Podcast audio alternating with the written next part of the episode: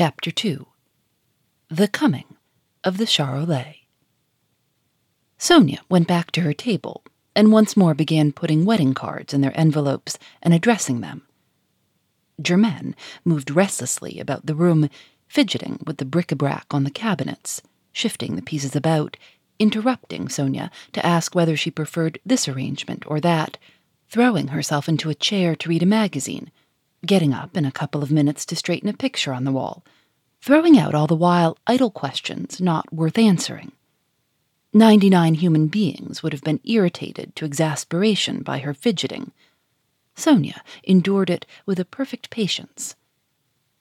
Five times Germaine asked her whether she should wear her heliotrope or her pink gown at a forthcoming dinner at Madame de Rezillier. Five times, Sonia said, without the slightest variation in her tone, I think you look better in the pink. And all the while, the pile of addressed envelopes rose steadily. Presently, the door opened, and Alfred stood on the threshold. Two gentlemen have called to see you, miss, he said. Ah, the two Debues, cried Germaine. They didn't give their names, miss. A gentleman in the prime of life and a younger one? said Germaine. Yes, miss. And have you any orders for me to give Victor when we get to Paris? said Alfred.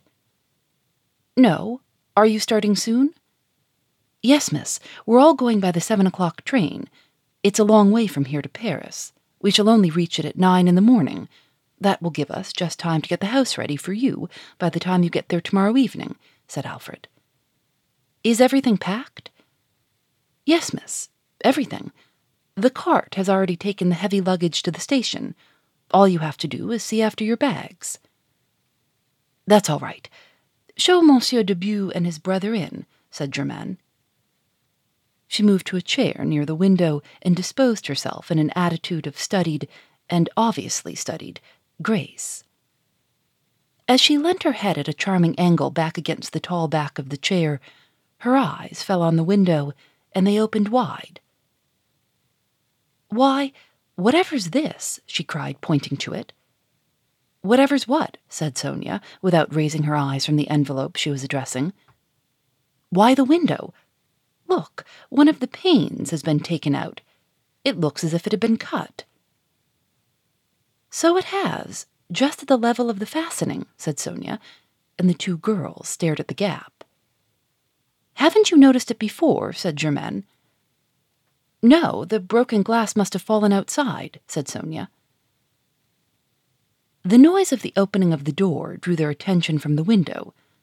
Two figures were advancing towards them a short, round, tubby man of fifty five, red faced, bald, with bright gray eyes, which seemed to be continually dancing away from meeting the eyes of any other human being.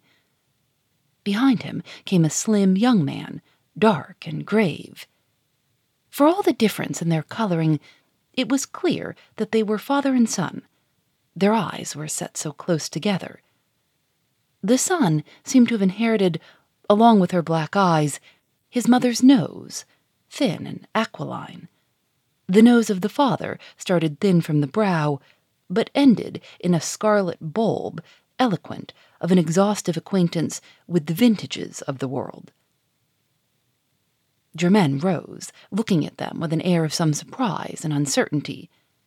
These were not her friends, the Debues. The elder man, advancing with a smile, bowed and said in an adenoid voice, ingratiating of tone, I'm Monsieur Charolais, young ladies. Monsieur Charolais, retired brewer, Chevalier of the Legion of Honor, landowner at Rennes. Let me introduce my son. The young man bowed awkwardly. We came from Rennes this morning, and we lunched at Curler's farm. Shall I order tea for them? whispered Sonia. Gracious, no, said Germaine sharply under her breath. Then louder, she said to Monsieur Charolais, And what is your object in calling? We asked to see your father, said Monsieur Charolais, smiling with broad amiability, while his eyes danced across her face, avoiding any meeting with hers. The footman told us that Monsieur Gournay Martin was out, but that his daughter was at home. and we were unable, quite unable, to deny ourselves the pleasure of meeting you. With that, he sat down, and his son followed his example. Sonia and Germaine, taken aback, looked at one another in some perplexity. What a fine chateau, Papa, said the young man. Yes, my boy, it's a very fine chateau, said Monsieur Charolais, looking round the hall with appreciative but greedy eyes. There was a pause. It's a very fine chateau, young ladies, said Monsieur Charolais. Yes, but excuse me, what is it you have called about? said Germaine. Monsieur Charolais crossed his legs, leant back in his chair, thrust his thumbs into the armholes of his waistcoat, and said, Well, we've come about the advertisement we saw in the Rennes Advertiser that Monsieur Gournay Martin wanted to get rid of a motor car. And my son is always saying to me, I should like to have a motor car which rushes the hills, Papa. He means a 60 horsepower. We've got a 60 horsepower, but it's not for sale. My father is even using it himself today, said Germaine. Perhaps it's the car we saw in the stable yard, said Monsieur Charolais. No, that's a 30 to 40 horsepower. It belongs to me. But if your son really loves rushing hills, as you say, we have a 100 horsepower car which my father wants to get rid of. Wait, where's the photograph of it, Sonia? It ought to be here somewhere. The two girls rose, went to a table set against the wall beyond the window, and began turning over the papers with which it was loaded in the search for the photograph. They had barely turned their backs when the hand of young Charolais shot out as swiftly as the tongue of a lizard catching a fly, closed round the silver statuette on the top of the cabinet beside him, and flashed it into his jacket pocket. Charolais was watching the two girls. One would have said that he had eyes for nothing else. Yet, without moving a muscle of his face, set in its perpetual beaming smile, he hissed in an angry whisper, Drop it, you idiot. Put it back. The young man scowled askance at him. Curse you, put it back, hissed Charolais. The young man's arm shot out with the same quickness, and the statuette stood in its place. There was just the faintest sigh of relief from Charolais as Germaine turned and came to him with the photograph in her hand. She gave it to him. Ah, here we are, he said, putting on a pair of gold rimmed glasses. A hundred horsepower car. Well, well, this is something to talk over. What's the least you'll take for it? I have nothing to do with this kind of thing, cried Germaine. You must see my father. He'll be back from Rennes soon. Then you can settle the matter with him.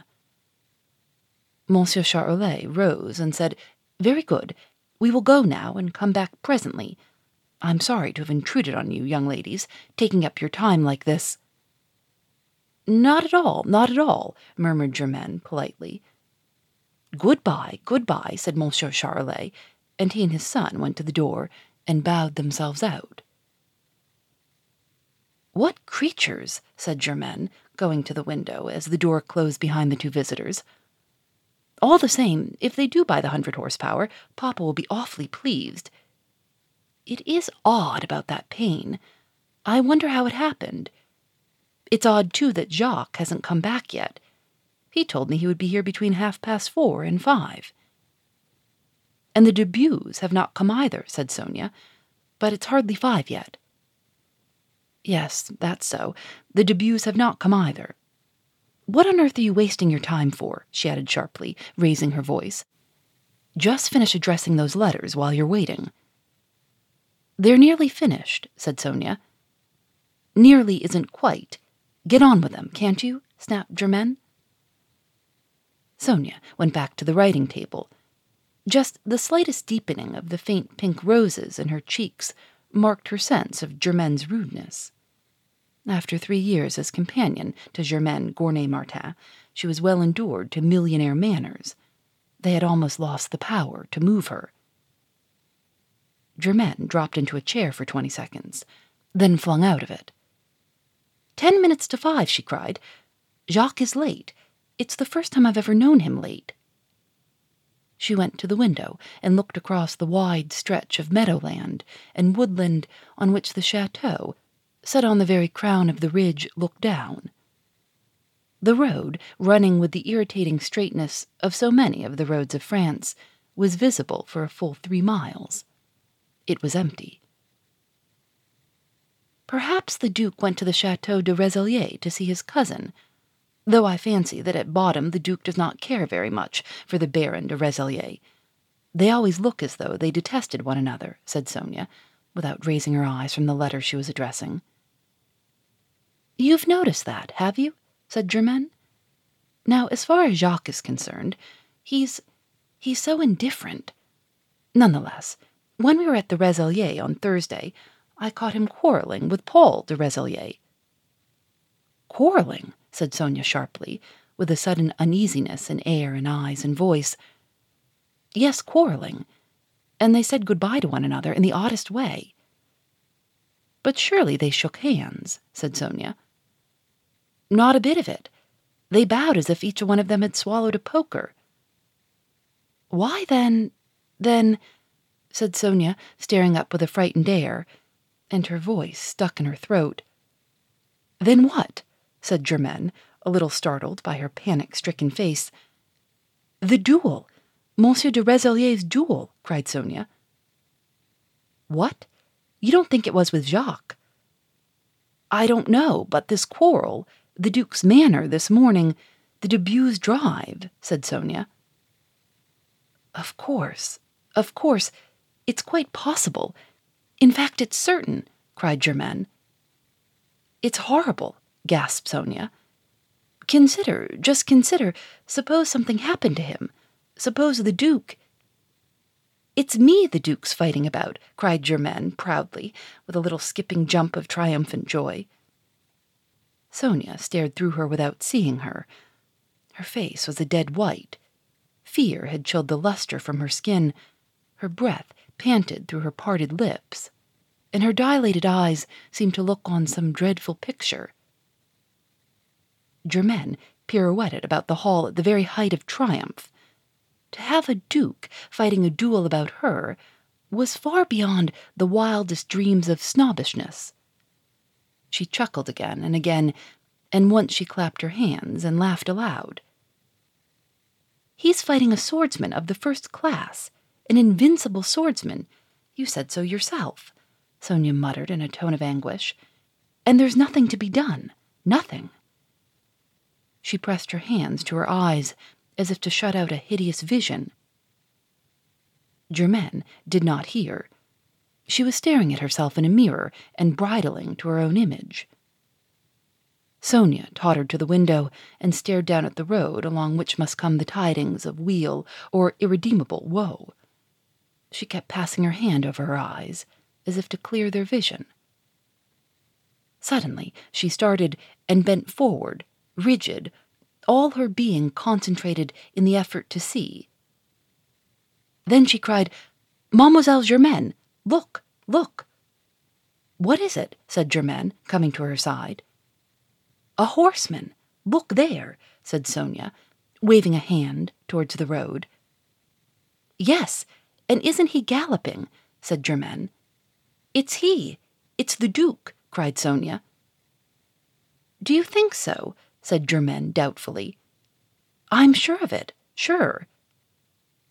Well, he gets here just in time for tea, said Germaine in a tone of extreme satisfaction. He knows that I hate to be kept waiting. He said to me, I shall be back by five at the latest. And here he is.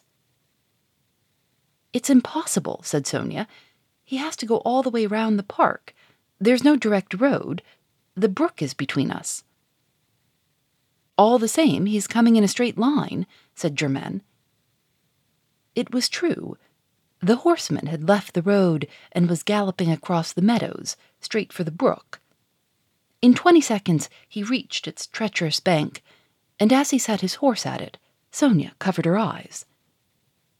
He's over, said Germaine. My father gave three hundred guineas for that horse.